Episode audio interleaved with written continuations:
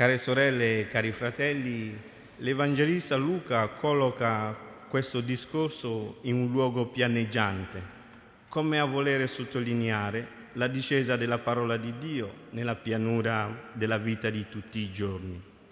Una parola che dal monte del Signore viene a realizzarsi nel punto più basso dell'esistenza, tra gli umili e i poveri.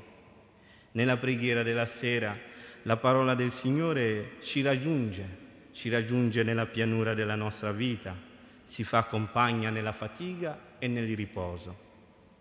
Il discorso di Gesù che l'Evangelista Luca pone in un luogo pianeggiante è significativo questa prospettiva, perché ci dice che il Signore è il Signore che ci cerca, è il Signore che ci cerca come il pastore fa con la pecora smarrita, è il Signore che ci cerca come la donna cerca la moneta perduta, è il Signore che ci cerca come il Padre misericordioso va incontro al figliolo prodigo. Il Signore si piega su di noi, come il buon samaritano fa con l'uomo meso morto. Sì, è il Signore che continuamente, con la sua parola, con la sua compassione, va in cerca a uomini e donne perché possano ascoltare e vivere la sua parola nei luoghi più bassi della vita quotidiana, che possano portare a tutti una parola di consolazione nei luoghi emarginati, nei luoghi di, sol- di tanta solitudine, portare quella consolazione che Gesù ha portato alle folle che erano attorno a lui in una pianura. Potremmo dire è la pianura della vita che è tra la rassegnazione e l'indifferenza. Ma Gesù volge il suo sguardo verso di loro, verso quella folla, li vede con compassione e ne intuisce le loro domande il loro bisogno di amore e di misericordia. Il Signore viene incontro e guarda con compassione e le sue parole vogliono liberare la vita dalla rassegnazione e dall'indifferenza. La rassegnazione e dall'indifferenza che sono frutto tante volte del poco amore. Gesù sa che il poco amore facilmente si cambia in odio, in inimicizia verso l'altro Ecco perché egli fa una esortazione a quella folla, una esortazione mai udita prima. Amate i vostri nemici, fate del bene a, vi, a quelli che vi odiano. Gesù esorta tutti a praticare un amore che va oltre ogni calcolo, un amore che sia audace, che possa superare il realismo triste che rende la vita amara degli uomini.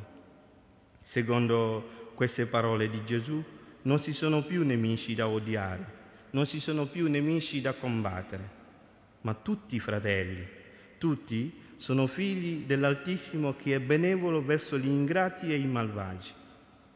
Le parole di Gesù, che sono una buona notizia per i poveri e per gli umili, sono davvero estranee, estranee alla cultura di quella folla, ma anche alla cultura di questo nostro tempo, così segnato dall'odio e dall'inimicizia, frutto del poco amore.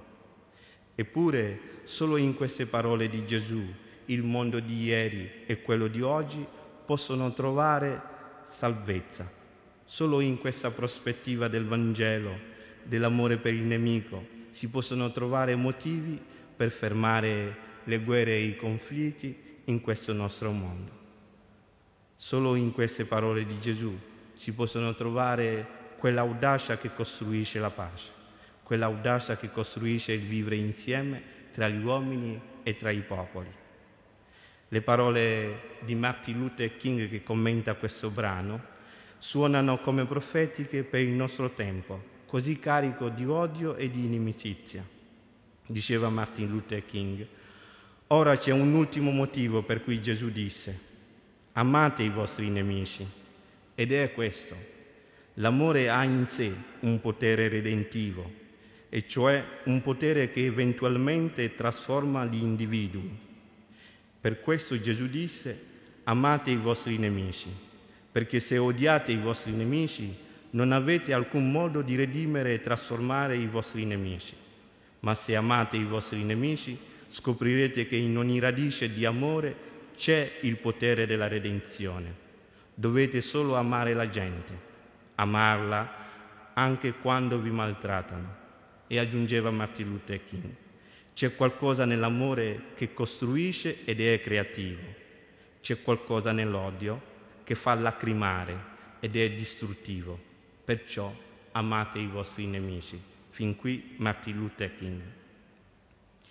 Se è vero che vediamo la manifestazione dell'odio che distrugge e semina morte, siamo anche testimoni dell'amore che costruisce, che salva la vita, dell'amore che è creativo.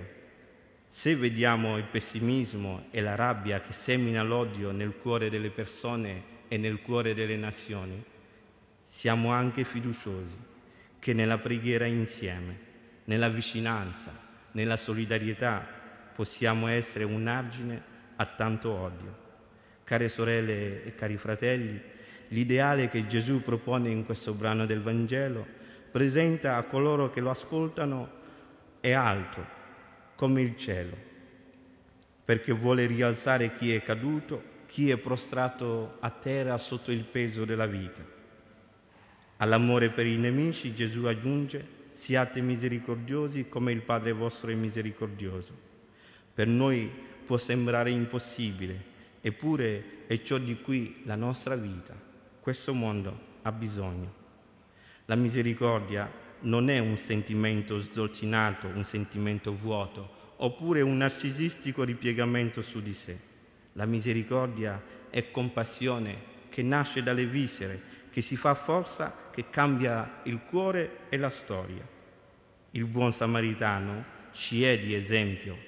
E vive l'amore per il nemico e la misericordia di Dio, quella misericordia che porta guarigione, che porta salvezza all'uomo mezzo morto di ieri e di oggi.